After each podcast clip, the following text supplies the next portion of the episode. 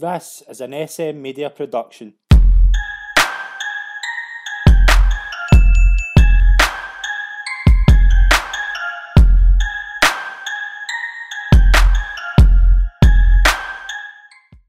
Hello, everyone, and welcome to the fifth episode of the Sit Down right here on SM Media. I'm Scott McPike, and I'm delighted to be here again.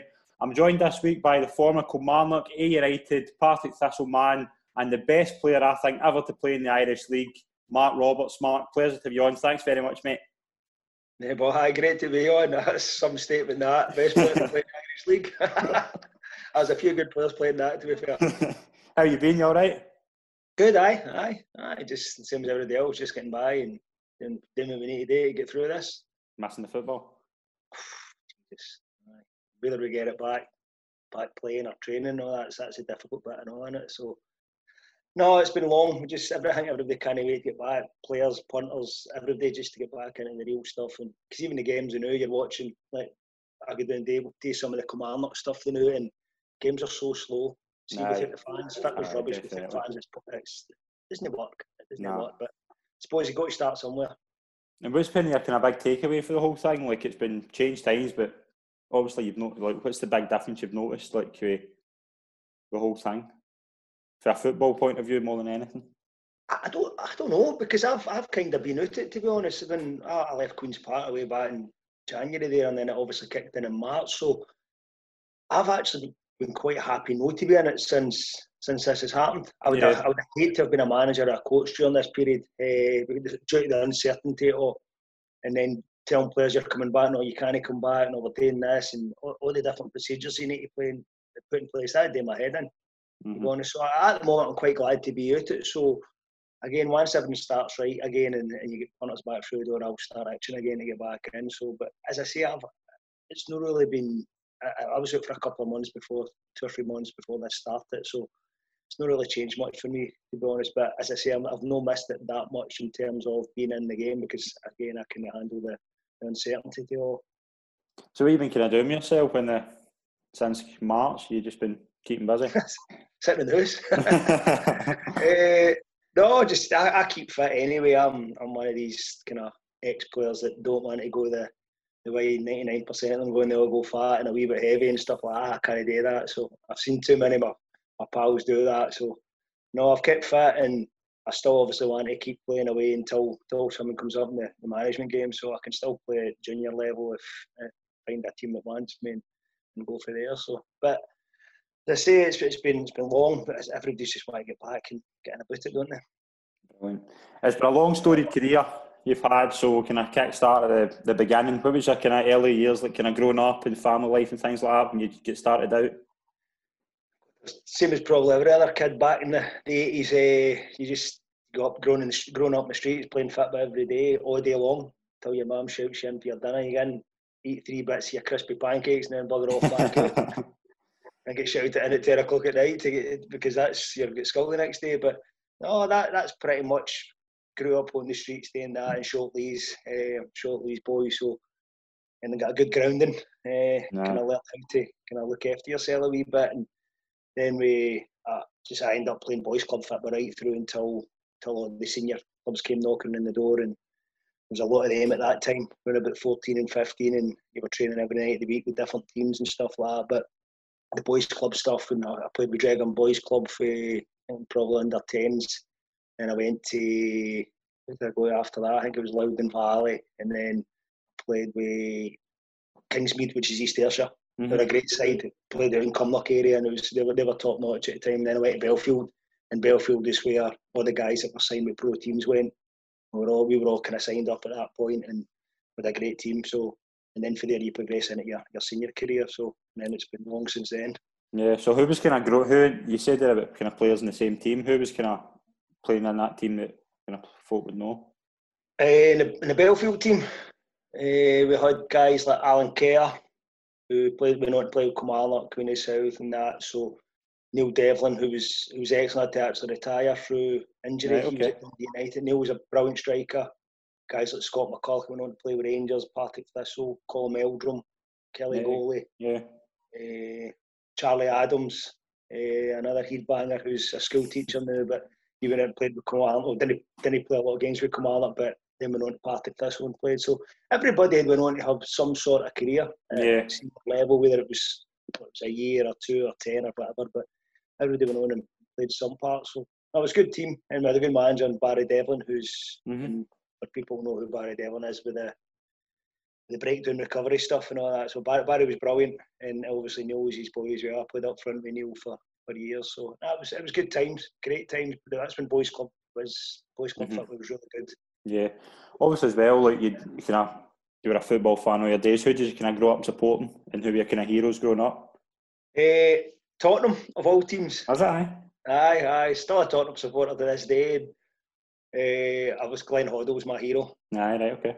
Glenn Hoddle was he's just pure elegance the way he played. Yeah. Eh, you didn't know. I think he was he was left footed, but a lot of people wouldn't know that because he was that good with his right.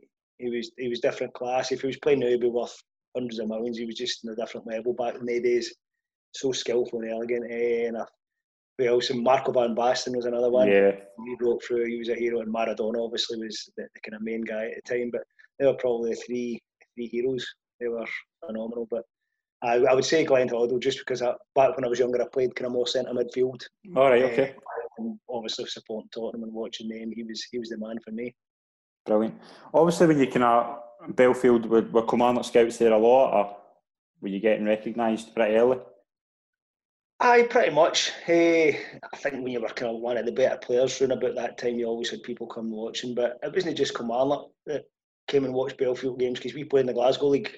Right, okay. Their, their league was too easy. We, you're, you're winning games 10 and 15 nil most weeks, and it was, it was pointless, wasn't it? You weren't challenging yourself. So we moved up into the Glasgow League, which was unheard of back in the days for an Ayrshire team to do that. Yeah, You know, we end up playing against like Rangers and Celtic and Yet Fan, Mill United, all the kind of big boys club teams up that way. So we're up there. It was great, but again, that's when like, you had all the scouts for all over at that point come, coming to watch our games. So if you were doing well, it wasn't hard to get fixed up with one of them. So, and I say uh, a lot of the boys were, were training, were training like three, four, five times a week with different clubs, and it was good times. Great. It's a wee bit different nowadays. It's when your guys are going into your pro youth at 11 year old and stuff like that, and training four times a week. It's, it's Yeah. a completely different setup now. So, but no, it was good. Good, and really enjoyed the boys' club stuff way back in the day. So as you say, was it was it an easy choice to kind of go to Kilmarnock, or was there other teams that did kind of? No, I had loads of options. Eh, I was down at Man United a few times, and they asked me to sign as well. All right, okay. That was that was at fifth. That would have been at fifteen before I signed with Kilmarnock. Uh, Rangers had asked me to sign. I'd been in training with Dundee United, Motherwell, Hibs, uh, Celtic, loads of teams. Aston Villa were interested as well and things like that. But I've been down to Man United a few times. Uh, a boy Alan Kerr went with me as well. Right, okay. Uh, went down there and it was one of the ones that you get the opportunity to go and did you want to take it? I was kind of still a kind of young boy, staying with mum and dad obviously and I'm a bit of a mummy's boy and stuff like that. So Commander obviously asked me to sign and, and I remember having a conversation with, with Jim Fleeting. I was playing reserve I felt like 15 year old as well. So Yeah. Jim Fleeting says you come here you get an opportunity really quick. It was actually Tommy Burnside that spoke to me. He was kind of involved with the reserves at the time and, and he said uh, you come here, you learn quick, you'll get in the team by the time you're 16 because he, he thought it was that good. So again, when you're hearing somebody telling you that when you're still a school kid, the guy Yeah. like Tom Burns, you, you take notice, and that was probably the swaying factor for me. hmm knew I would get an opportunity really quickly, and I did. I left school. I think I left school in the, the end of December, and I was in the first team. I played, my, I made my debut in the start of February. So again, he was he was right in what he said. No, don't get me wrong, it wasn't the most memorable debuts, but we'll get into that. What about your school days? Like, were you? Were you desperate to get to school, or did you have any bonkers. subjects? Oh no, I was all, I was all interested in playing football, history and music. That was it. Was that right? I, I just I didn't bother with school. I just carry on marching and again, I'm not a great role model when I say that, but again, that's all I had one thing. My mind was just to be a football player, and I, I was kind of focused on that for, for day one. And I wish I wish knew that I'd probably stuck in more uh, at school and, and got more qualifications. And even after when I when I went full time as a as a player at Kilmarnock with all that spare time you have in your hands and so much wasted time in the afternoons when you could have been make yourself better or, or gone and learning another trade or something or going to college or something. No, but you'd been snooker halls and like the go karts and stuff, like playing golf and stuff like that. Just a, a wasted youth, but again, it was great fun. I enjoyed it. I enjoyed it, but it could have been put to more use. So you said there about your first game for Kilmarnock and your your debut at youth level. Just talk us through that experience. My first my first first team game for Kilmarnock was a Scottish Cup tie against Meadowbank, right. which is we're now Livingston. Yeah. Uh, we play. I was a sub. I was a sub, and we come on. I think I come on after about an hour, and within I think 20 seconds, I punched the ball in the net and get booked. Nice. So, so that, that was a it was a great start. I actually thought I'd scored. I was running away cheering as if I was hero. You know, nah, yeah, I care. But uh, I always remember Tommy Burns saying to me about this. He goes, "You cost me five. That's five hundred pound. It cost the club." And Jim Fleeting was got Daly's dinger because you, if you get booked in eight days in the Scottish Cup, it's five hundred quid. So that right? that was a good start. And it went to a penalty shootout, and uh, I missed a penalty. I know. I know. So it was the walking up to take a penalty, cocky sixteen-year-old thinking, ah, nothing phases you. I, I don't even know if the, the the shot has actually reached the goal yet. It was that bad. So Yeah. it was a rubbish penalty, but ah, these things happen. So- If you talk, if you talk to like any player from the from the days, they always talk about how different it was playing. You would play with players so much older than you. Was that a vital experience in getting? Could you Best thing, that, Aye. best thing that ever happened. I can see playing reserve but you're playing with you're, you're playing with men, and that's what you don't see in the game now. I don't look about and see any real men. Uh, right?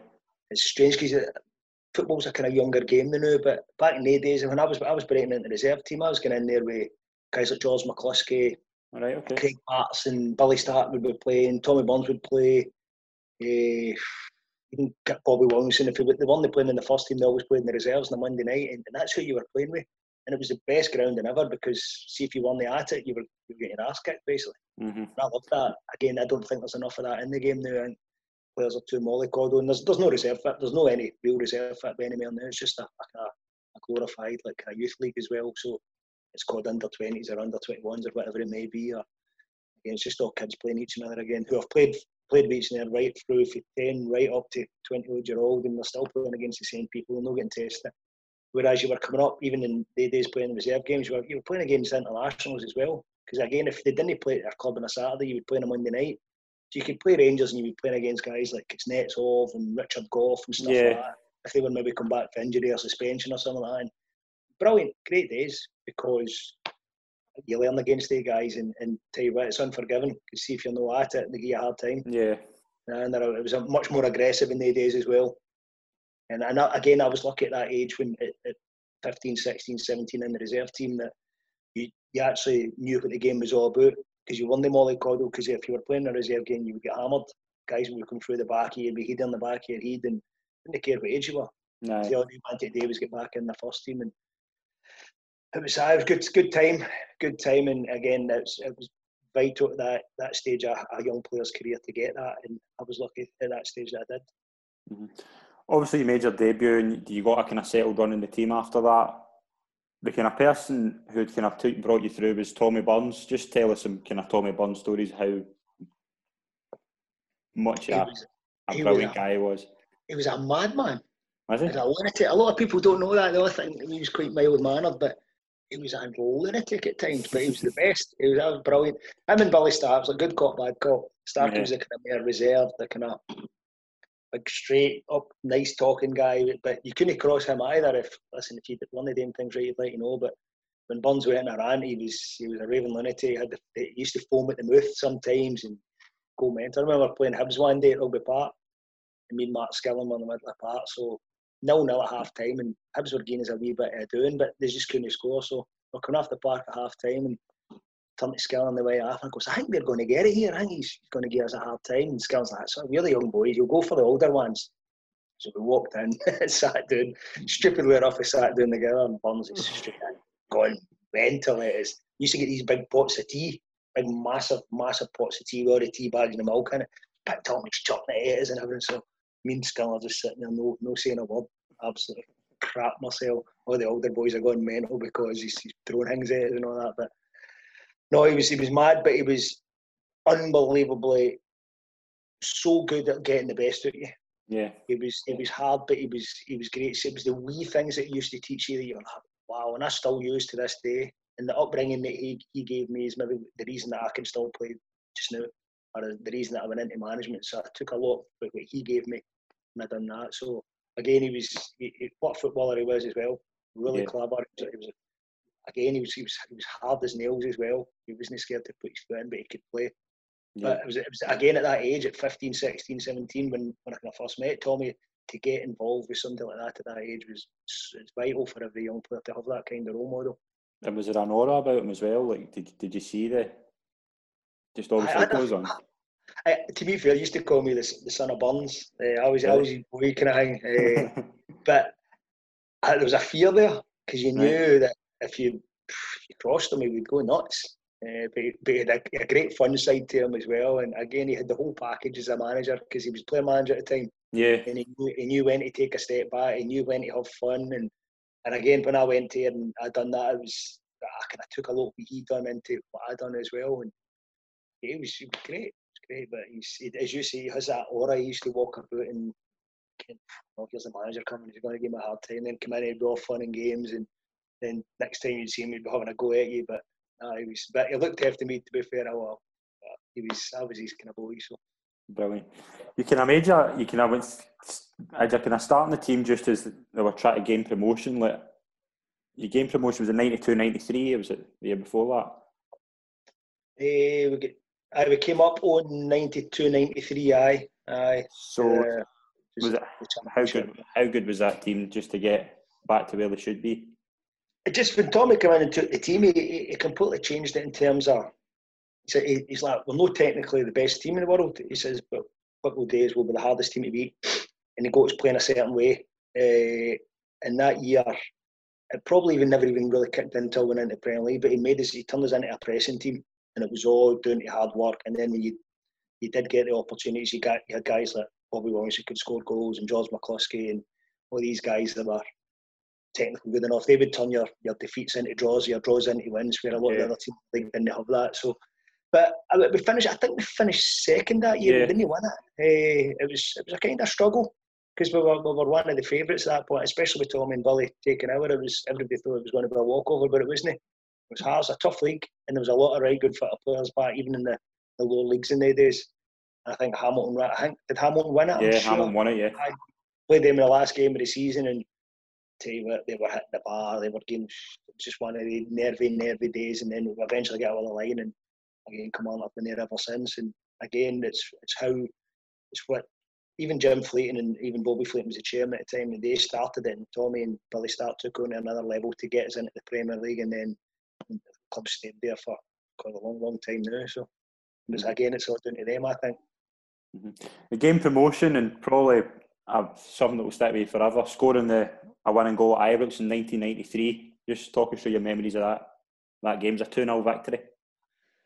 2 1 it was. 2 1.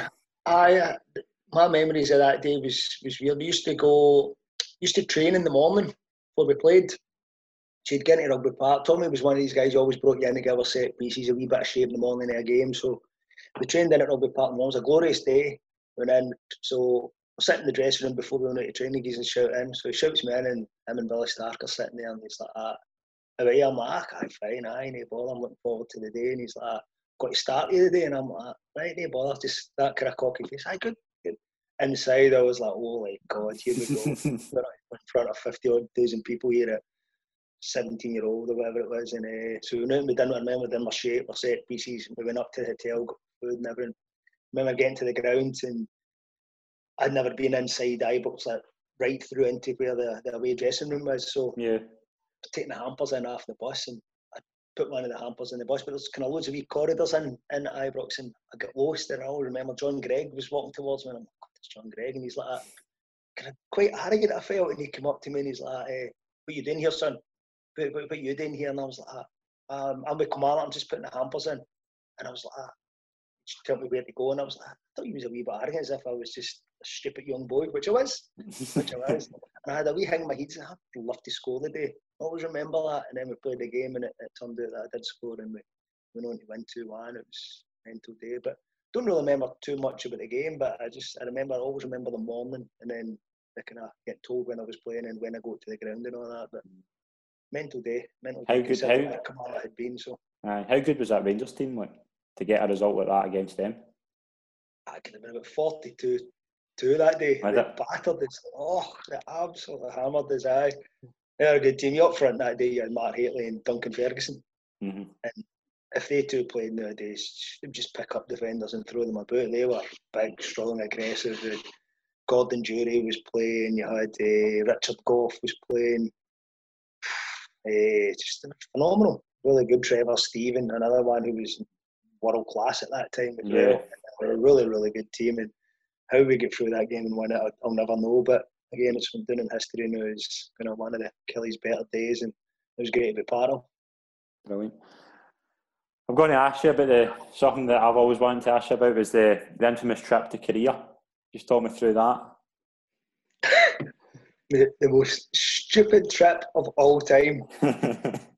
Why on earth would anybody play at the end of season tournament in South Korea? we, we, we get told about it. I think the club are getting, I think the club are getting like hundred grand or something like that.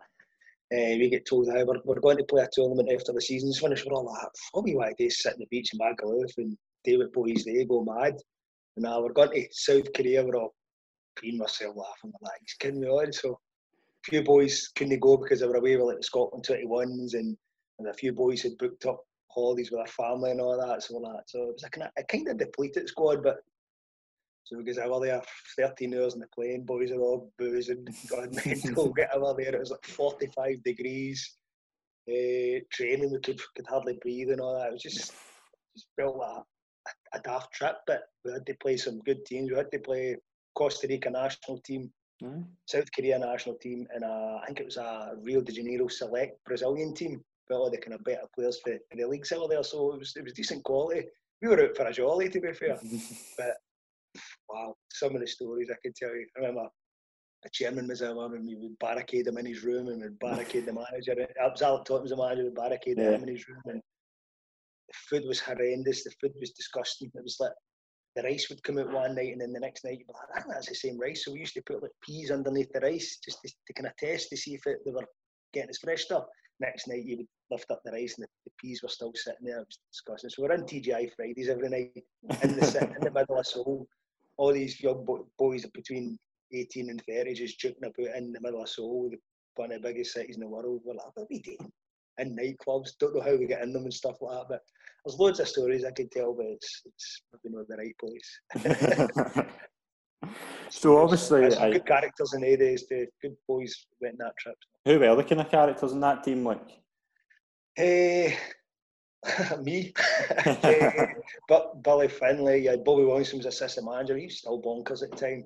Alan Kerr, uh, Lee Beggy, David Bagan. So we had s- brilliant. Derek Anderson was another one. It was just all full of fun as well. Robert Connor, another one. yeah, Whitworth was there. Col McKeel, another couple of boys that were good boys too. So was that a good team spirit as well? Like, Aye, aye, boys, I loved it. We just a great bunch. I, I would say right through for when I was there for '92, right through to I left in 2000. That I think that the dressing room was was why Commander done well. Because we Yeah. were always together and right through even to when the last year that I was there, it was it was great. So you never ever fault, and that's a big thing for a football club. If you can get your dressing room right and you've got decent Yeah. players, you'll be all right.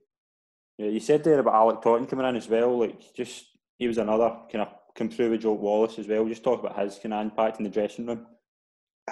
I had it was a strange because when when Tommy left, Tommy was a favourite for an awful lot of us, Yeah, and uh, I don't think it was a popular choice in the dressing room to be honest. right. And again, I was for me it wasn't for me anyway because I wanted to obviously I wanted to work with Tommy a lot longer than what I did. And when Totten came in, Totten was renowned for getting his own players in and not Right, giving okay. younger guys a chance, and that that was a worry for a lot, especially when I I was at that kind of crucial stage where you broke in, you've done all right, you just want to go and play more games. And turned out I didn't play a lot of games under him. He kept he signed a lot of his, his own players, which every manager would do anyway, but then he gave the young boys a chance. And then, but we done relatively well under him for a wee while, and then it kind of went a wee bit stale, and then he left, and then Bobby got the job. But it was strange because Totten eventually signed me for Falkirk. Aye. Uh, so when I left Commander in 2000, he was the first guy to phone me and he's like, Do you want to sign me for Falkirk? And I was like, No, you wouldn't play me for Commander. Why would I come to Falkirk? So he says, "Come up and meet me." So I went up and met him up in the Garfield up Glasgow, uh, up in the hotel, and sat down. He's like, first thing I said, "So why did you never play me?" He's like, "Aye, son, aye, I like my experience. I wanted experience." I goes, "Well, I'm 24 year old, and you're signing me now." Because I, but you've been running the block a wee bit now, so gave me a great deal at Falkirk. Really, kind a lot of money actually. Uh, and I was, it was only I was a one year deal because Falkirk was in a wee bit of trouble financially at the time. Yeah. The money he was offering, I was like, and it was a it was a big mistake. It was a big mistake. I shouldn't have I shouldn't have went down to which is new championship level.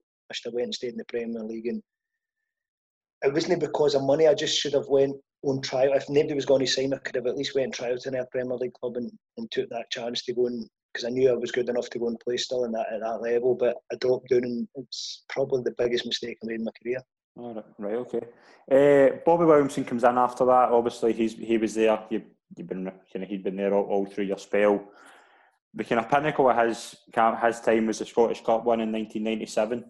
How you know? How you know in the team? Oh, devastated me that it really did. It's weird because the way the, I think it was two weeks before it was the last league game. Right. Paul Wright got a bad injury. I think he, I think he got his thigh all cut, and it was he was struggling with it. And he was he wasn't he probably wasn't going to make the cup final the, the way everybody was talking. So I came in played against Aberdeen. I'm, I think I was on the bench against Aberdeen, so I was like, right, at least I'm, I'm involved here. At least I, I know I'm not going to be too far away from, from being involved in the cup final day. And eventually, Kinky came to me three, two or three days before the final and says that uh, you're not going to be stripped. And I was like, horrible feeling. It was, it was, me and Alan Carey pulled in at the time, both at the same time actually, and told we weren't going to be in the squad. And it was like somebody hitting you with a sledgehammer, especially being for Killie and growing up yeah. and being that long. You're like, kind of local boys, they just want to, want to be involved in that. And there was other people that you knew shouldn't have been on the bench or shouldn't have been involved. Maybe not in the start 11, but there was a couple on the bench. I'm I don't think they should go in there. But they go on before us, and the rest is history, to be fair. But it was a such a kind of bittersweet thing. The cup final for me, I was I was I've never been more disappointed in my career in anything, but you just all you wanted the day today with the, the boys to win and the, to win for Kilmarnock and the tune and you see what it was like after it. It was, definitely worth it, but always sticks in my throat a wee bit I wasn't involved in that. And you can't come back to goal, you can't have any any regrets because at that time I was doing everything I possibly could to get in the team and it just wasn't to be. And where you are kind of hard working and training, would you? it's an end. It's I'm the biggest after in the world when it comes to off the pitch and in the dressing room and all that, and I, I, I carried on. But any day it's worked with me, and whether it's as, as a player or whatever, any manager or any coach will tell you that when it comes to training, I'm I was always at it, always worked hard, and I can still have a wee bit of fun and games at, at, training. But see if you're working hard and you and you know when there's a time to work, that's that's when you need to do it. And to be fair, for all my career, I've, I've always made sure that I trained right and looked after myself and made sure that when it was when it was time to work, I was there. But as soon as I came off that training pitch, I was half my head a wee bit, and that probably went against me a lot. That's and again, in hindsight, I probably shouldn't have been that way, but you kind of change who you are. And and the people again, when there was opportunities to maybe I thought to go to other clubs, it was I think it was probably a wee perception of me the type of guy I was and, and what I was like. But as I say, if anybody who has ever worked with me will tell you that I did I did train right and I did work hard. So Good. Uh, Bobby Williamson brings in a few players in kind of his spell. He brings in McCoist and Durrant. you must have loved them. They're bonkers, absolute bonkers. They two hated each other. they absolutely slaughtered each other every day, like right to the bone stuff. I loved it. It was great.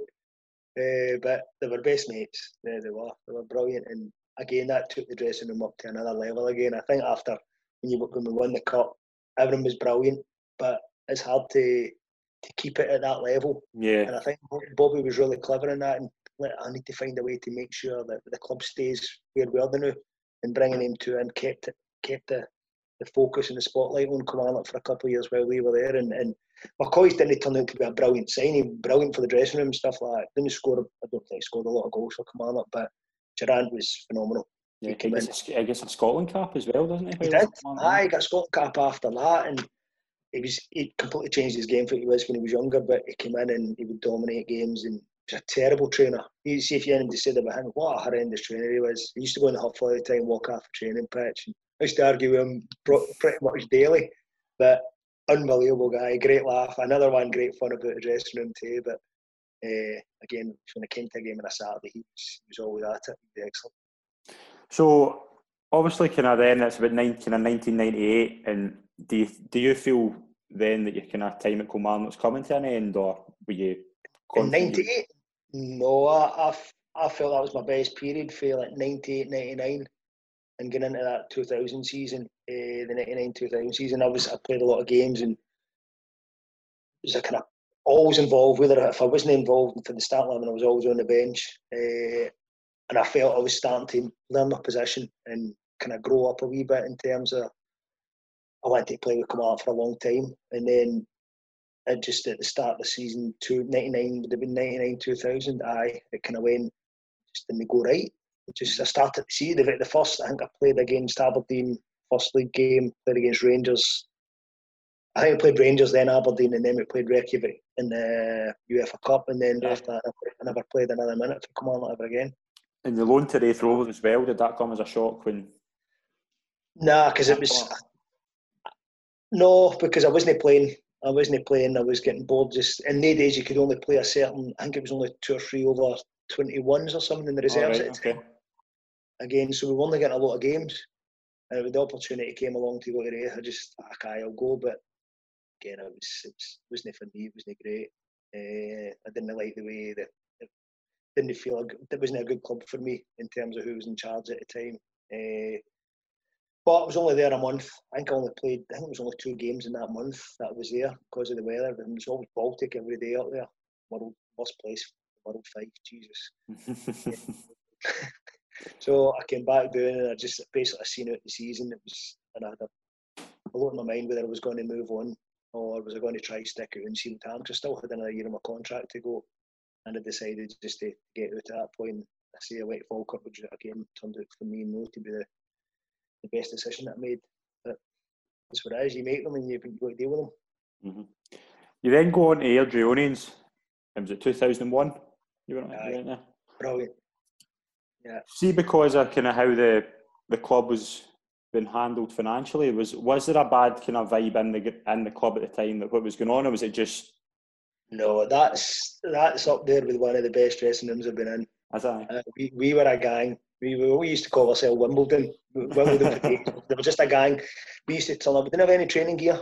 We trained right. at trained just everywhere, wherever somebody would let us on. we'd go to Glasgow Green and train. We used to turn up. And we boys turn up with Heart shorts and a Man United top, and just, just normal socks. And with oh, just been, we're a gang. We're an absolute gang. But what a team that was. That was the. We used to be, we used to go to the Premier League that year. I think we finished second the Championship. Yeah. Uh, but at the end up, we only had seen like on a Monday and a Tuesday, we'd have like four or five players training because everybody was injured. And we only had a squad of 16. And it was so, even the manager, Ian McCall put himself on the bench one game up at Ross County. Ian McCall was at that point wasn't the skinniest thing. I He still isn't he? To be fair, we know thank me for saying that. But we, if he'd kept everybody fit, we would have won that league easily. And Partick, I think Partick won the league that year and go up. But we had guys in the team, as myself, there was Jerome Fry, we had yeah. uh, Owen Coyle, John Henry, Big Neil McFarlane that played with Kilmarnock, Al McManus, Kevin James, Alan Ferguson, the goalie. We had Sandy Stewart, again, loads of experience in the team. But loads of ability, and we were excellent. That was what a great football team we were. Yeah. And I won, we won the Challenge Cup that yeah. year. We finished second in the league, and again, if we'd we had a bigger squad, then we couldn't have a bigger squad because there was no money. Because you were getting money in your in a brown envelope at times, and it was just it was crazy. Aye. I remember I remember we played played Rangers at Ibrox in a cup game. I think they beat us two one. And then we played the Challenge Cup final uh, the weekend, and I think they said we'll give you five hundred pound appearance for Ibrox, and we'll give you five hundred pound a win to beat Al, and they gave us a thousand pound a brown envelope come the weekend. You're like, oh, I quite like this. I quite none of us good through the books. I don't think at that point. Needless to say, the club went bust and, Aye. and it became a bit of shambles at the end. Of it. Just when you touch on Owen Coyle, how good a player was he? Like, and as a manager, like. I didn't, I didn't play with him as a, under him as a manager. He was, right. I was only a teammate of mine, but as a centre forward, he was the best finisher I've played with. Really? By a mile. Miles than McCoist when it came to finishing. Was he? he was Oh, miles better. Aye, aye. Left foot, right foot, dinking goalies. He, he would score with his head. You wouldn't think that he was he was just technically brilliant. Aye, and he always I played up front with him, so I would always be the one to go and show for the ball and try and make runs up the side, and he would just hang about a six yard box, score for four yards. He would be in the paper next day, score the hat trick, and I'm leaving it last, running out and trying to link the play for him and all that. But used to remind me of Inzaghi. Inzaghi used to score for like a yard and run away with a hand up as if he'd scored the world. Is he kidding me on? Just beat three men and laid it in a plate for him. but he was brilliant. He was another great lad in the dressing room too. Yeah. He was top notch. A good boy, and didn't drink.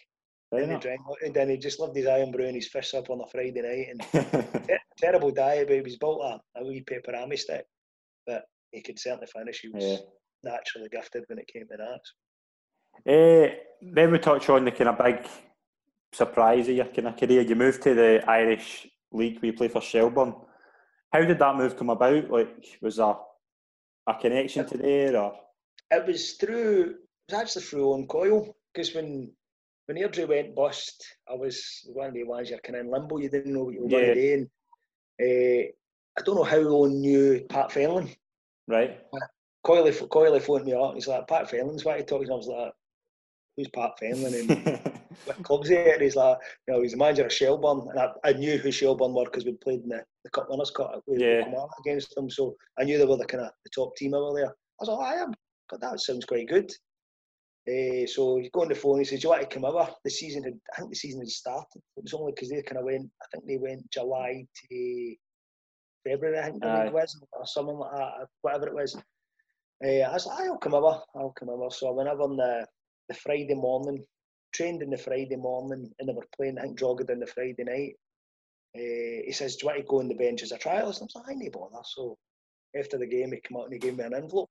And again, Shelbourne was kind of, there's a guy called Ollie Byrne that was the chairman who had something to do with Shergar and stuff like that. He was a crook. He's dead now, to be fair, but I, I, another club went bust. uh, come up to me the Friday. I hadn't signed all the players as a trialist mine, and uh, they come up and they gave me an envelope with all this cash in it. And I was like, what's that for? He goes, that's your wages.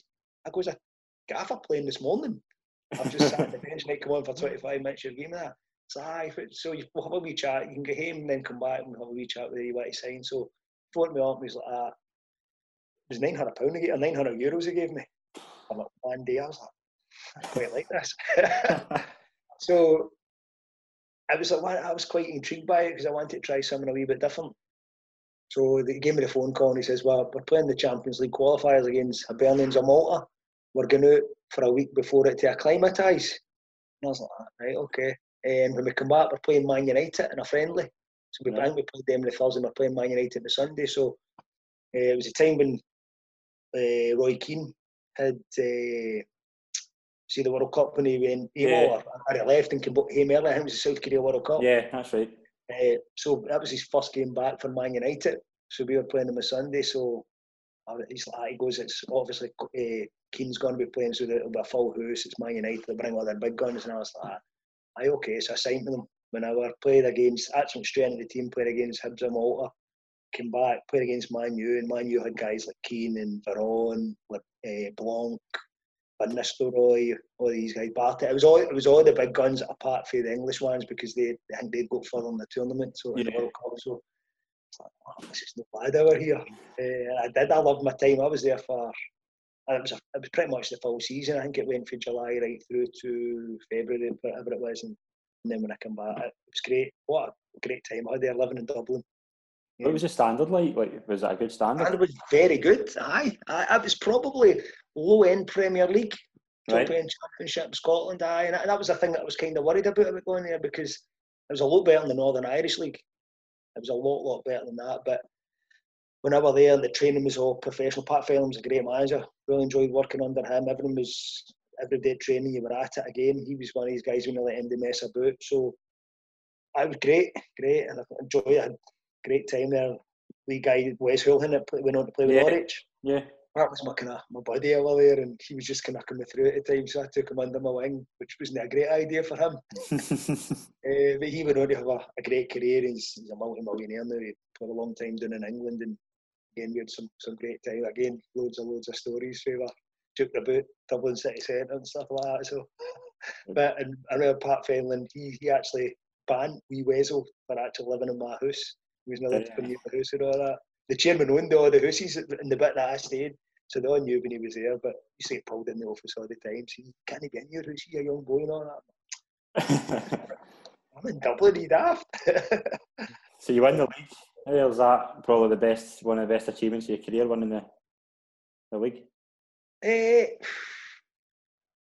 I don't know. No, I, I, just there's loads of different things. I would say the promotions I were here with with Ayr and Partick were yeah were great because I was a big, it was kind of a fun favourite with the fans I here in, in at the two clubs at the time. So, again, that's probably not a bigger achievement. Probably felt the best thing that ever happened to me and how good it made me feel. And, and again, I, mean, I was a big part in the amount of goals I scored for the two clubs. So, but again, the, the Dublin playing over there was great. It really was. And again, I'm glad I experienced it to go and stay in a city like that for, for a wee while. And again, it's probably the right time to do it to get away from Scottish football and try something different.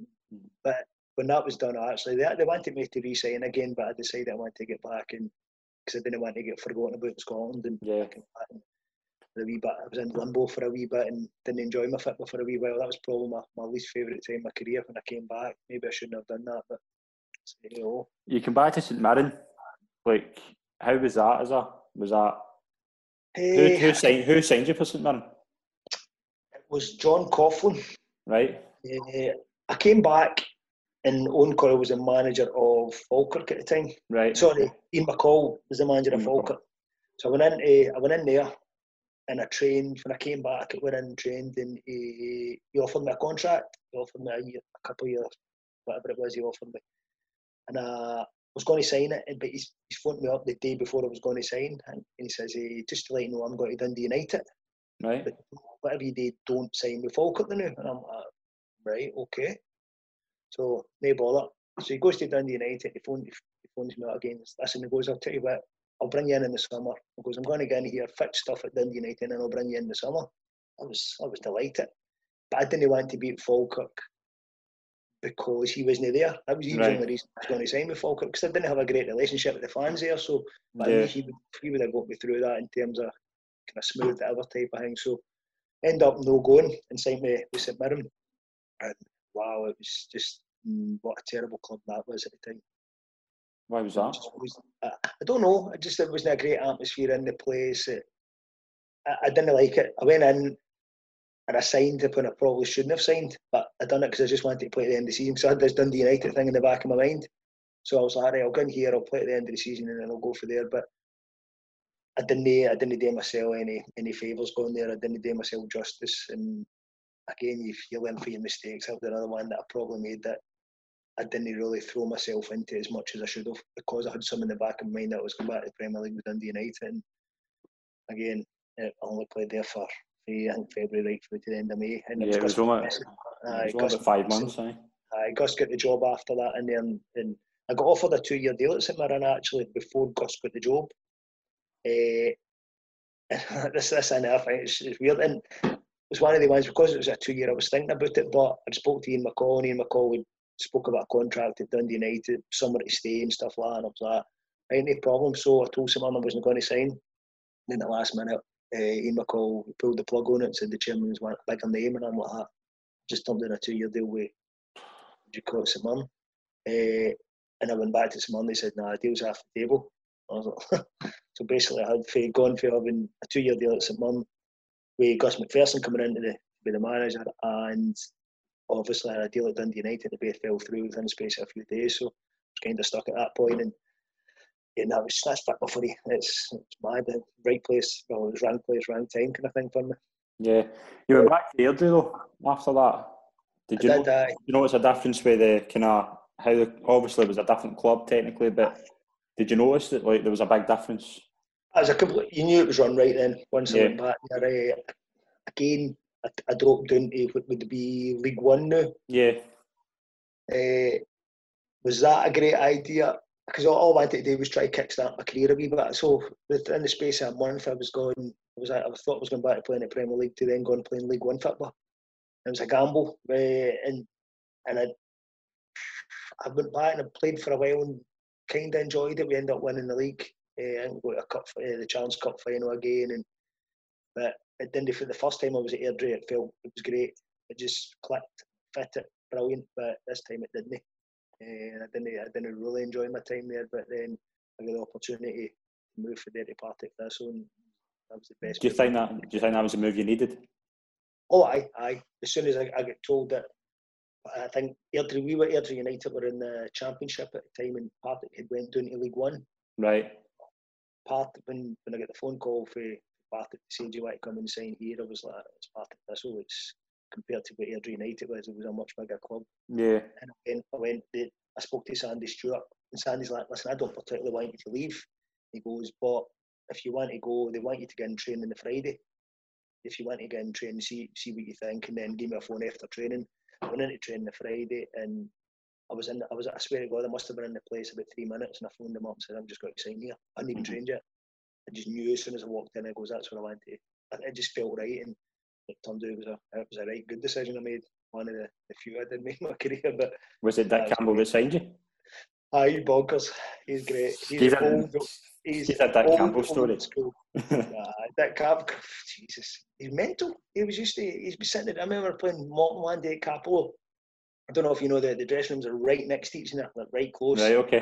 You just come through the tunnel and the, the, the away one's there and the home one's there. So you can hear everything. If the manager's shouting, you can hear their manager shouting. It's, so it's one of them. So we're sitting in the dressing room before the game and the Campbell's looking in the dressing room. He's like, right, he's running every day one by one. He says, give me a name of a song. The boys were getting songs away and so the Campbell's like, so he came running at me and I was like, my way. Frank Sinatra, and he's like, ah, brilliant. So Dick Campbell starts belting out my way the whole song. But when it came to the chorus, we all joined in. This is before the game, mind. So I think the Morton players must have been sitting in that dressing room for about four minutes going, they're still singing that song. oh, bless them. We were all jumping the boot, yeah. So we're all buzzing, couldn't wait to go. We're not going to beat 3 0. Absolutely battered. But, but he was mental. They, they can, he'd make, he'd make you sing happy birthday birthday to him and you'd find, wait, he goes, that's not my birthday.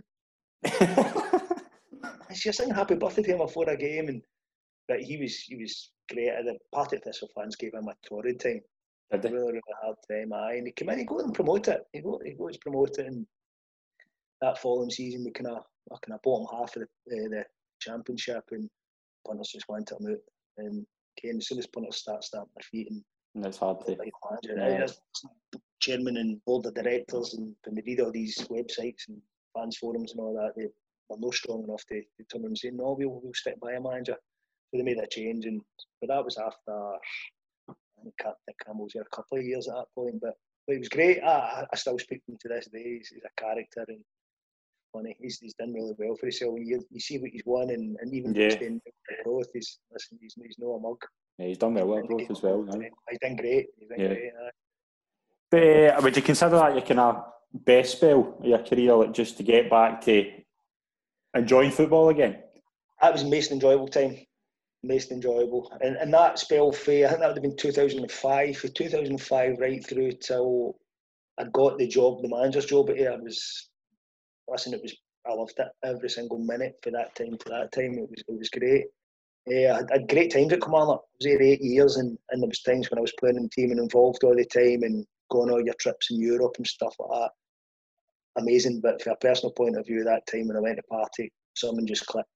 Yeah, Every, my whole game. I, I got to that age where it would have been probably I think it would have been 28 or 29 maybe when I went to party, and I was just you're in your kind of prime. You you know your position well, and it just clicked for me, and I sort of scored scored goals and created loads of chances and loads of assists and stuff like that, and yeah, it just worked for me. Who would you say? The, the punters took to me. That was the big thing for me. The punters. See, yeah. First, I remember the first game I signed with Partick Thistle. Uh, we played Dumbarton at home, and I, would heard that they won the overly keen in me signing for some reason. And right. I don't know the, the Airdrie Partick thing. There was always a big rivalry there, okay. and we always used to. I used to do no bad against them, and uh, 20 minutes in it again, we're, we're doing 2 0 at Hampden Dumbarton and then I end up scoring two and setting up the, the, the winner for Big and Tala. And for that moment on, it was a fan's favourite. And again, every, from ever there, I always got asked to play in charity games for them and stuff like that, and Davy bits and bobs. So again, obviously well appreciated and great time I had. Brilliant. Uh, you move on to Ayr. Was there a kind of feeling of going to the kind of rivals of the club you you started with? Was there that kind of feeling of how am I going to be received now? Uh, no, I was going to be received by the, the Ayr fans. Yeah. I, I knew that I didn't bother me in the slightest about because I played with Kilmarnock. And I'm, I'm one of these guys that if somebody's willing to pay your wages and they're, they're going to do that for you over a period of time, that's who you play for. And listen, it doesn't matter what you've done in the past. That, what I hate is to see players that's maybe played for somebody for two years I moved to another club to play against them and score against them and don't celebrate. Yeah. I bust my chops. that, that, that, team's not paying your wages there. Listen, if, if I'd played with against Kilmarnock and I scored, I would have been right up to their fans like cheering with them. I wouldn't have I wouldn't have had any sentiment whatsoever. Never ever had that in football. So when I went there, it was uh, did it feel like a right move at the time? I went. That was me going for full time football to part time football. Yeah. And it was the first time I'd done that. But I was thirty. I think it thirty three, maybe thirty three, and it was maybe the time to. Maybe I don't need to be training five, six times a week. Uh, maybe training only twice a week and playing a Saturday. It would do me the world of good, and it did because I felt better come a Saturday. I Felt much fresher, and again, I, I scored lots of goals. Although my first game against Raith Rovers wasn't great, we were, and we were doing 2 0, and you're back to 2 each, and Ryan Stevenson had a shot, and it was going right in, hit me in the arse, and deflected by the post, and all you heard was, You're a Killie this, you're a Killie that. I was like, and then the next game, I didn't score again. And the next game, I was getting it, uh, the punters were giving me a torrid time. And then the third game, I think I scored, and then I think I constantly scored after that, and yeah, ended up pretty much getting us promoted that season with my goal. So, but no, I was, and then again, I really enjoyed my time there playing. A, a couple of games, I, a couple of games I want to touch on. The first one was the the infamous game against East Fife. Do you remember that? I do. Scoring, scoring three penalties, which is a hat trick, but you also get sent off. I did get sent off, but I think, we were, I think we were a, had a horrible away game the following week, so, so I got suspended for that. No, but I get three penalties. I think I had one down the middle, one to the right, and one to the, the keeper's left. So I changed it up every time, but it was, I think it was the 95th minute or something like that when we got the, the third penalty. A wee bit of pressure on, so I knew as soon as I scored I was going to run out of the fans. So one of the boys, Andy Rogers, actually gets the ball when I've scored. It's come back out the night, he's caught it and we've ran out the fans to celebrate. But it's weird why one of their players runs out to try and get the ball and he throws, he just throws Andy Rogers into me, pokes me over. So the red mist comes down, I get shot and as I see who it is. I end up kind of, I end up kind of booking them and hooking them at the same time. so we're walking back to the, the halfway line and uh, boys are like, ah, the ref's seen that. I'm like, it's all right. The ref comes up to me and he's like, ah, I didn't see that. I've got to, I've got to send you off. And I'm like, ah, I've just scored a hat trick here. I'm going to match ball. All, all that thing. Got to send you off, and then it just clicked in. I think, God, I think we've got a game at Peterhead next week. I need bother. Red card in the dressing room. They held on one three two. So strange, day, strange, strange day because I think there's only I think there's only two or three players ever done that. Right. Scottish football.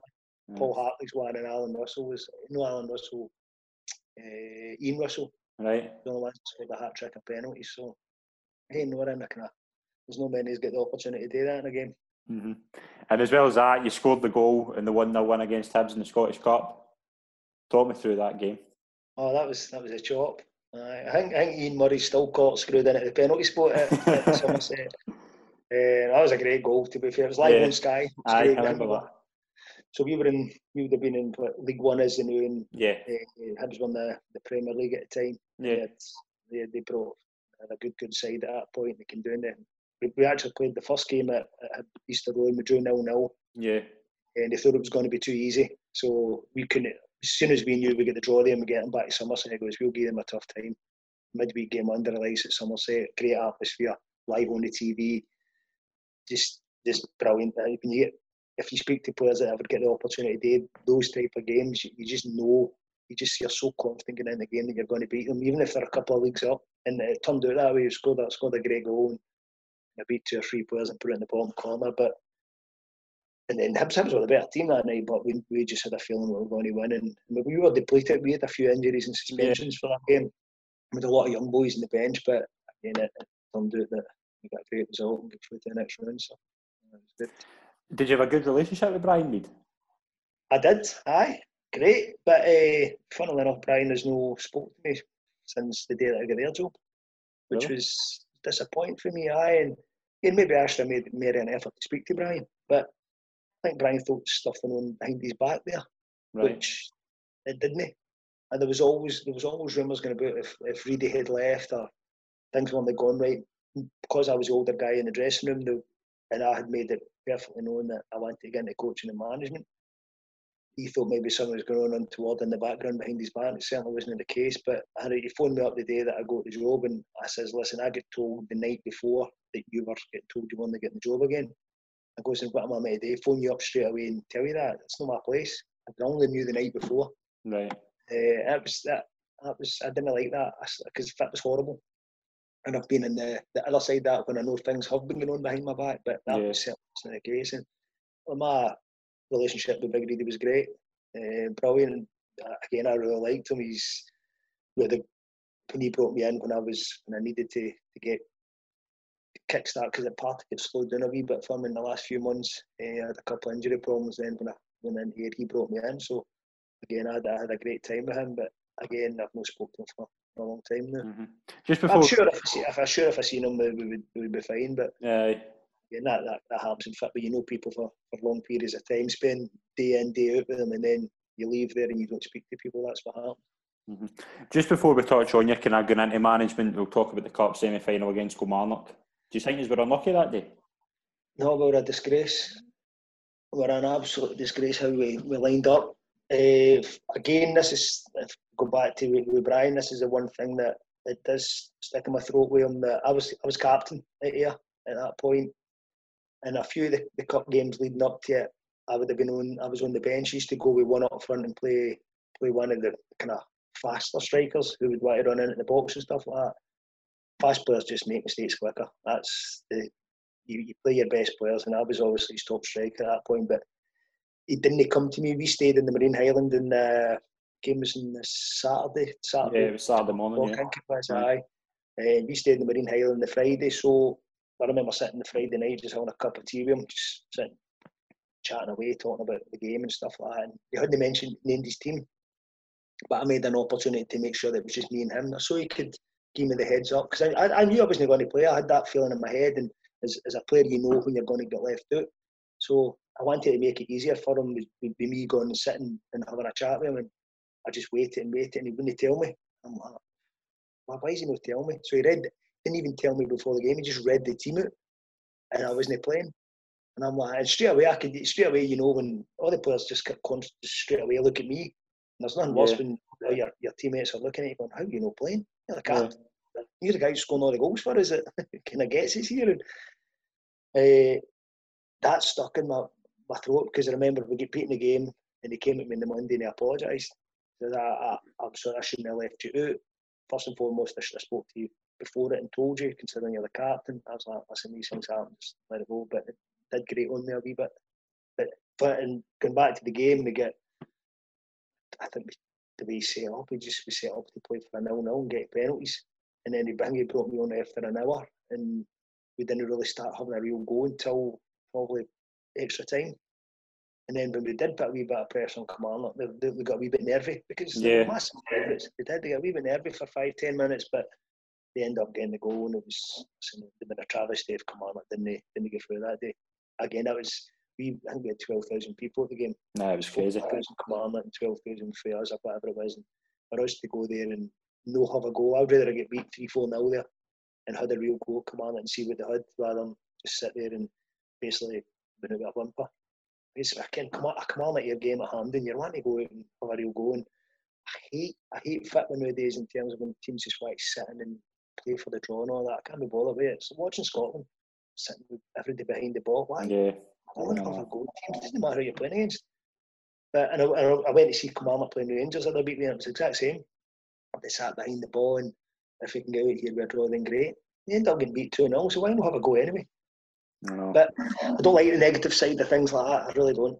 Mhm. Really don't. So obviously you you kind of move on to management. How did you, as you say, like did you get a feeling that there was something coming? Like did you with Brian Reid? Did you was it just completely out of the blue? Well, Big Reid get two promotions, two promotions and, and two relegations. So he get promoted, relegated, promoted, relegated. And I think leading up to the end of the second relegation, that was I, I think he knew he was going to leave at that point, and I think the club were always going to make a change. And again, with me being the, the kind of older, experienced one there, and my relationship with the, with the chairman was brilliant. And when he came to me and asked me, I couldn't say no. Yeah. I really couldn't say no, but in hindsight, I wish I did. And I wish I had waited, or I wish I'd even went in as an assistant first. But I couldn't turn it down. 36, I was I was coming to the end of my career, you know, playing career and an opportunity again to be a, a, first team manager at a decent club where I had done really well as a player. So everything was pointing towards me. I do it, do it. But when I look back now, there was a lot of signs there that I shouldn't have done it. I wasn't allowed to bring my own assistant manager in at the time. Who was your assistant manager at the start? It was, it was, it was David White who was in there. He was the, the head of youth, and right. I grew up with David for playing with East Ayrshire Boys Club in at Belfield, and he was in at Kilmarnock as well when we signed as kids. So, but I needed an older, experienced head in with me, and it wasn't until the second year that I got Andy Millen in. Yeah. I wish I'd get Andy Millen in the first year, and then I could have went and played for a full season, which would have made us better because I still I still had a lot in the tank at that point. Uh, and it was a tough job to be a player manager as well, really, unless you've got that strong, experienced guy on the side with you. But tough, tough job, tough job. And when once I did leave, once I did come out of that relationship you built up with fans, you've done well as a player. You've scored a lot of goals. It, it just it goes. It goes because all they remember is uh, it didn't work as for me as a manager. But I didn't get any support there, no financial support whatsoever. And I don't care what anybody says. I know what players were on when I left. Signing guys like Gary Harkin for nine hundred pound a week. Yeah. was three hundred pound a week. So when you look at it in that scale, how can you how can you succeed? I was expected to go and beat Dunfermline, who were full time, Queen of the South, who were full time, Rangers were in the league at the time as well. Yeah. I mean, we, we can't you can't compete with that. We were second most budget in the league, but Brechin had a bigger budget. Stranraer had a bigger budget. So and people don't believe that, but I know exactly the numbers of it. What I had to spend on players and what other teams had to spend. And again, the, the the support network behind me there wasn't great at that point. And again, for me, my relationship with chairman is brilliant and still is. Still speak to him, still sends me Christmas cards and stuff like that. Still talk away. And when he comes out, we go out for dinner and play golf and stuff. But yeah, I don't think I got the support that I needed, especially as a, a young manager starting out for the first time.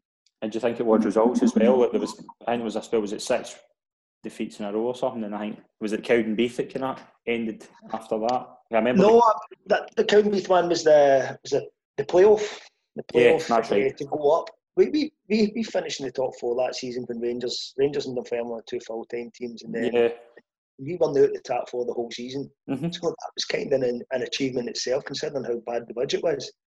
So we go there and couldn't be for miles better than us. That's the bottom of Greg Stewart and uh, Kane Hemmings, uh, the yeah. two strikers they had. And they were a different level for and we had. So maybe you couldn't cope with that. But but because the the expectation level here is false, there's, there's, there's no realism with them. They, they thought that we should have gone to Cowdenbeath and winning the games easy over two legs, and it's not that way. It certainly doesn't. They were playing a league above us.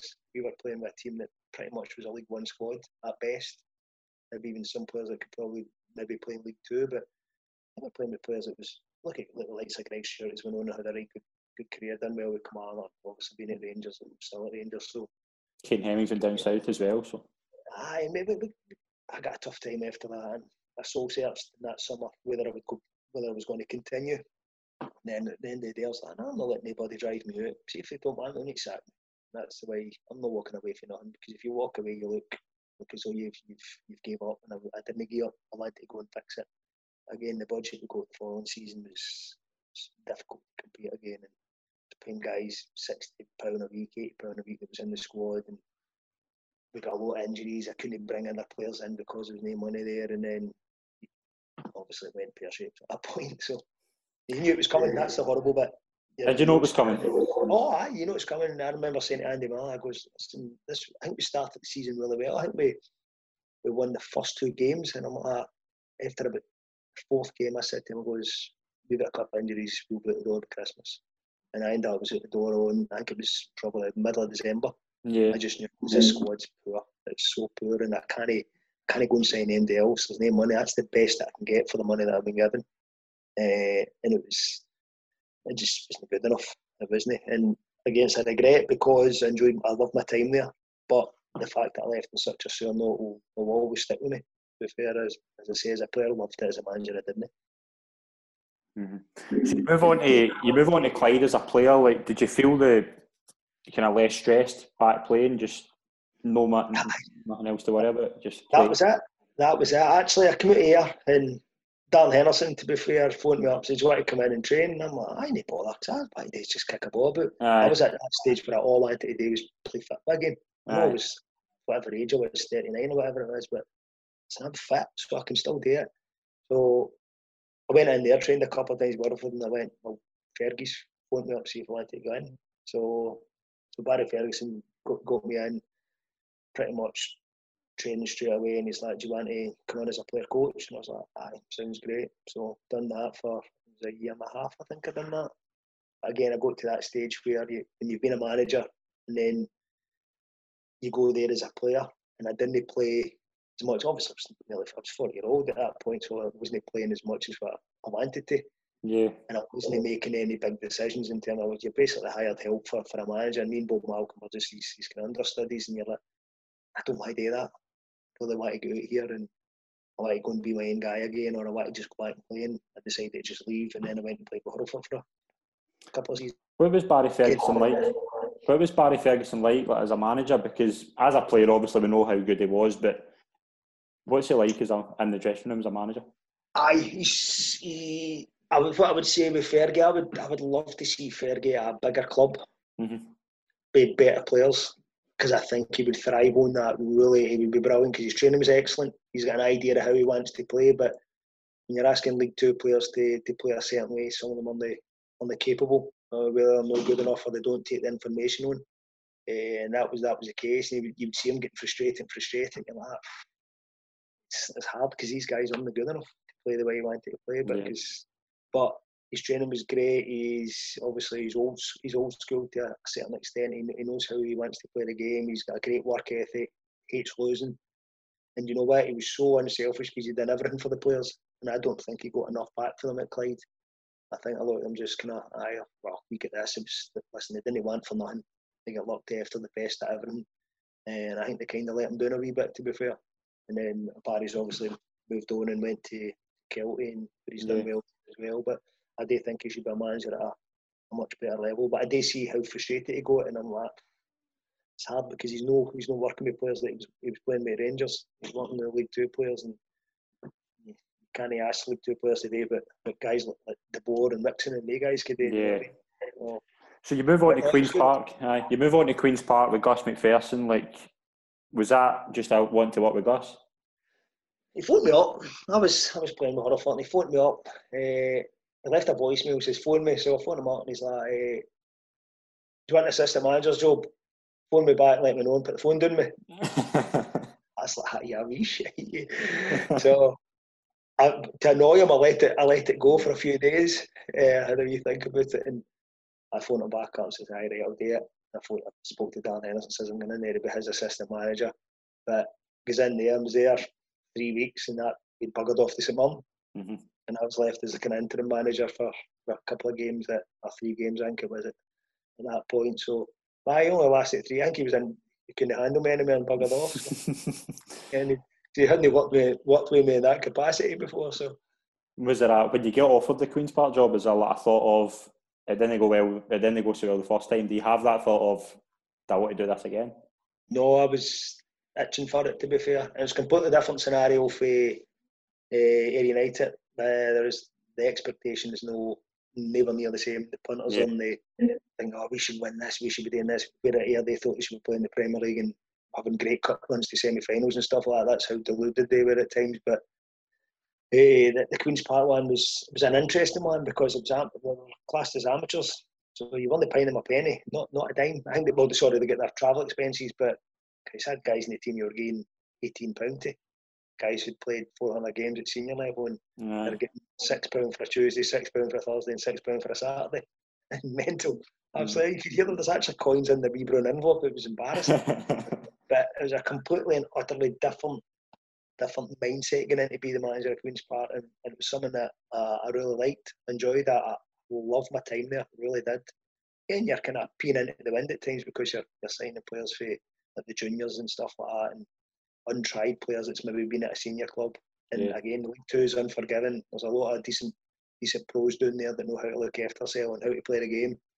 Whereas it was, uh, enjoyed it, I loved it, but it was it was it was kind of different for the United situation. Again, what a club, Queens Park. Yeah. What a club. The facilities are phenomenal. I used to walk into Hampden on a Saturday and you're like, "Tell I must be no bad manager for these the facilities. And then you walk in the dressing room and you go, aye, all right.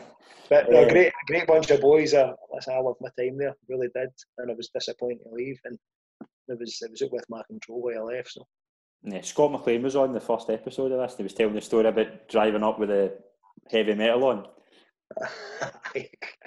see, I, I used to take him up to save him petrol, Aye. so you, so, so you can spend these fourteen pound and something, so you didn't have to put it in his motor. But aye, he's not the, the smartest of cookies, that wee guy. Uh, he's not the brightest, but what a great boy. Aye. Scotty, Scotty was, to be fair, he done amazing for me. Scott, Gus signed Scotty and he, he played him, he wanted to play him kind of either wide or just off the front. And uh, as soon as I went in, I was like, just doesn't do enough. He doesn't do enough. He's a wee bit lazy, he switches off, he's, he's not concentrating on the game when he plays in that position. So I went, I, I like playing a, a 3 5 2 or a 3 4 3, and I decided to change it. And I'm, I pulled him in and I said, I'm going to play wing back. And he's like, wing back? Aye, but left wing back. he's all right, he's right about it, so got to play left wing back. Uh, I'll talk you through it. I'll, I'll make sure you know what you're doing at every point in the game and where you need to be. And tell you what, he was absolutely brilliant. Really, really good. And he took to it like a duck water and he was concentrated for the full game, whereas he couldn't switch off because I was constantly on his case. Because when you're playing full, when you're playing wing back, you need to still you need to concentrate on going forward, but you still need to do your defensive side of things. Whereas when he plays as a winger, he just potters about and does his own thing. So, but he thrived in that. He did really, really well. Uh, but he's maybe one of the thickest fit players I've come across in my life. Were you disappointed with how it ended at Queen's Park? Oh. I was it with my control. Uh, again, I sensed it coming. Right. sensed coming. So Wally Haughey got involved probably around about the maybe October. Was that when they were trying to buy Hampden? Yeah. No, well, I was all that was going on in the background and stuff like that. So, so Haughey comes, so Haughey comes in uh, as a kind of silent guy, and he, you know, Willie Haughey's got he's worth 300 million, 400 million pound. So as soon as he came in, the, the chairman came to me and says, "Oh, Willie Haughey's want to come in and when we go because we were turning from amateur to professional at the Yeah. time, we worked hard on that to, to get it through.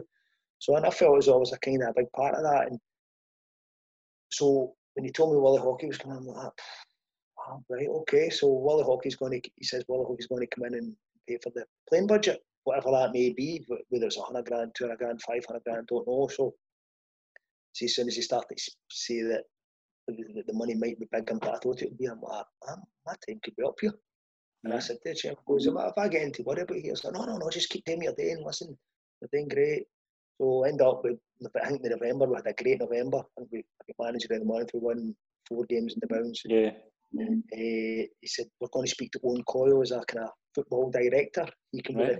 be the top man and you'd be the manager and work underneath him. Kind of, I was like, listen, I'm, I'm happy with that. Obviously, my relationship with Owen Coyle. So, yeah, I think Owen Coyle come in, get an interview and quite keen on it. And then Coyle got offered the, the job at Chennai FC in India, Yeah.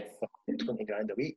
so, Yeah, I know. so that fell through. That fell through, I, I ended up getting manager in a month that night, and I went into the, the wee coaches room. And I said to my office, and I went, "Tell you what, I'll be out here by Christmas." Again, just had that horrible churning feeling. And I went, "What do you mean?" It's like we just won manager in a month. We're flying. We're going great. It's like, nah, someone's going in the background here. The chairman was in a horrible situation, and he and he probably didn't like being in it because he knew more than what he was telling me, but he felt as though he couldn't tell me. He's never ever said that, but I know that'll be the case. He felt as though he couldn't tell me what was happening, and then and we played Annan, doing it Annan just before Christmas, uh, just well, between Christmas and New Year. And I phoned him after the game. I goes, seriously, you, you need to tell me because there's someone going on here in the background. I goes, eh, have I got anything to worry about? And he's like, ah, well, just I'll see you come in on Monday, and we'll, I need just come in for about six o'clock Monday. And as soon as that, that's gone. So I went in, I just packed up my stuff before I went in and seen them. So it was all done behind my back. It was, again, if Wally Haughey had phoned me up and just said, listen, I'm going to bring my own guy in, then fair enough, you, you have a wee bit more respect than no one's to try to speak to me. And that again, that sticks in your throat and all, but that was fine. But and, and don't let anybody tell you that it's this or it's this happy, great, everybody's all nice to each other. It's no, it's cutthroat and there's a lot of shit that goes on in the background. So, mm-hmm. but that's what it is. And then I've been out since obviously just at Christmas last year there, and and where we're well now. That's what we're up to at the moment. So would you take another job in management if you got offered? Uh, I've been offered a couple of assistant manager jobs since then, and it's it's no no been for me. It's no been right. Again, I'm glad that I'm knowing it now. Mm-hmm. I mentioned earlier, I goes, I don't want to benefit from this or this uncertainties here. Uh, but once it all starts and all the fans come back and they speak to all my pals who are managers and coaches and they're away doing this on a Saturday, aye, I'll, I'll get the itch and I want to get back in. So, aye, a day I, I will want to get back in at some point. So, but at this moment in time, ah, I, I wouldn't thank you for it, you know. But we'll see. If then again, if somebody offers me something uh, uh, that, that interests me or I, can I basically like day, I'll go and do it. So we'll see. Are you all right? Quick fire questions, just to. Aye. Uh, who would you say is the best player you ever played with? Uh, it's difficult. God, there's so many. Uh, George McCluskey. Aye. Best Aye, player. Best. Player. Brilliant. Best player you ever played against? Laudrup or Gascoigne. Aye, probably probably Gascoigne because it was mere mere directly against him. He was just a bump pot. so good. He was he was like made of he was like made of iron. And he was a dirty bugger, but he was brilliant. He was constantly mouthing and uh, was phenomenal. Aye, he was probably the best. Richard Gough's the best defender I've played against by a mile. He was, he was different. uh, favourite ground you've ever played at? Tynecastle when it's full. Is it? Aye. Aye, atmosphere's great.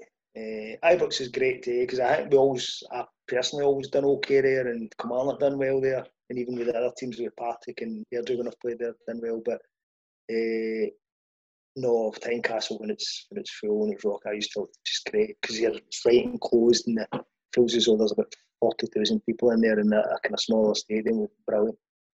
What would you say is uh, an interesting fact about yourself that nobody else would know? Uh, interesting. I don't know. I'm a heavy metal freak. I'm into into the rock music. I think I'm the only heavy metal rocker in Scottish football. What's your favourite band? Hey, oh God, that's tough and all. Because I like I like some of the softer stuff and I like some of the heavier stuff. I would say Metallica probably. Metallica. And what would you say was your favourite kind of film or TV show? The favourite film, Bad Boys. Aye. Aye, aye, bad boys, aye, definitely. And last of all, you are the best manager you played under. Burns. Burns. Aye, by mile. Ian McCall's the best man manager I've played under, but Burns is the best manager. McCall made you feel as though you were Pelé every time you played. Used to do a team talk and I couldn't wait for his team talks. Used to get butterflies in my stomach. Was like that. Used to go around every day individually and we'd get these big paper and he'd write all his notes on and he'd get to you and you just you just you honestly went out there as though you were the best player in the world. And I, I loved that. I loved that. And listen, it didn't always work out for you when you went in the pitch, but, but when you did feel that way, it, was, it gave you a wee edge. Yeah, it was always a great starting block for you.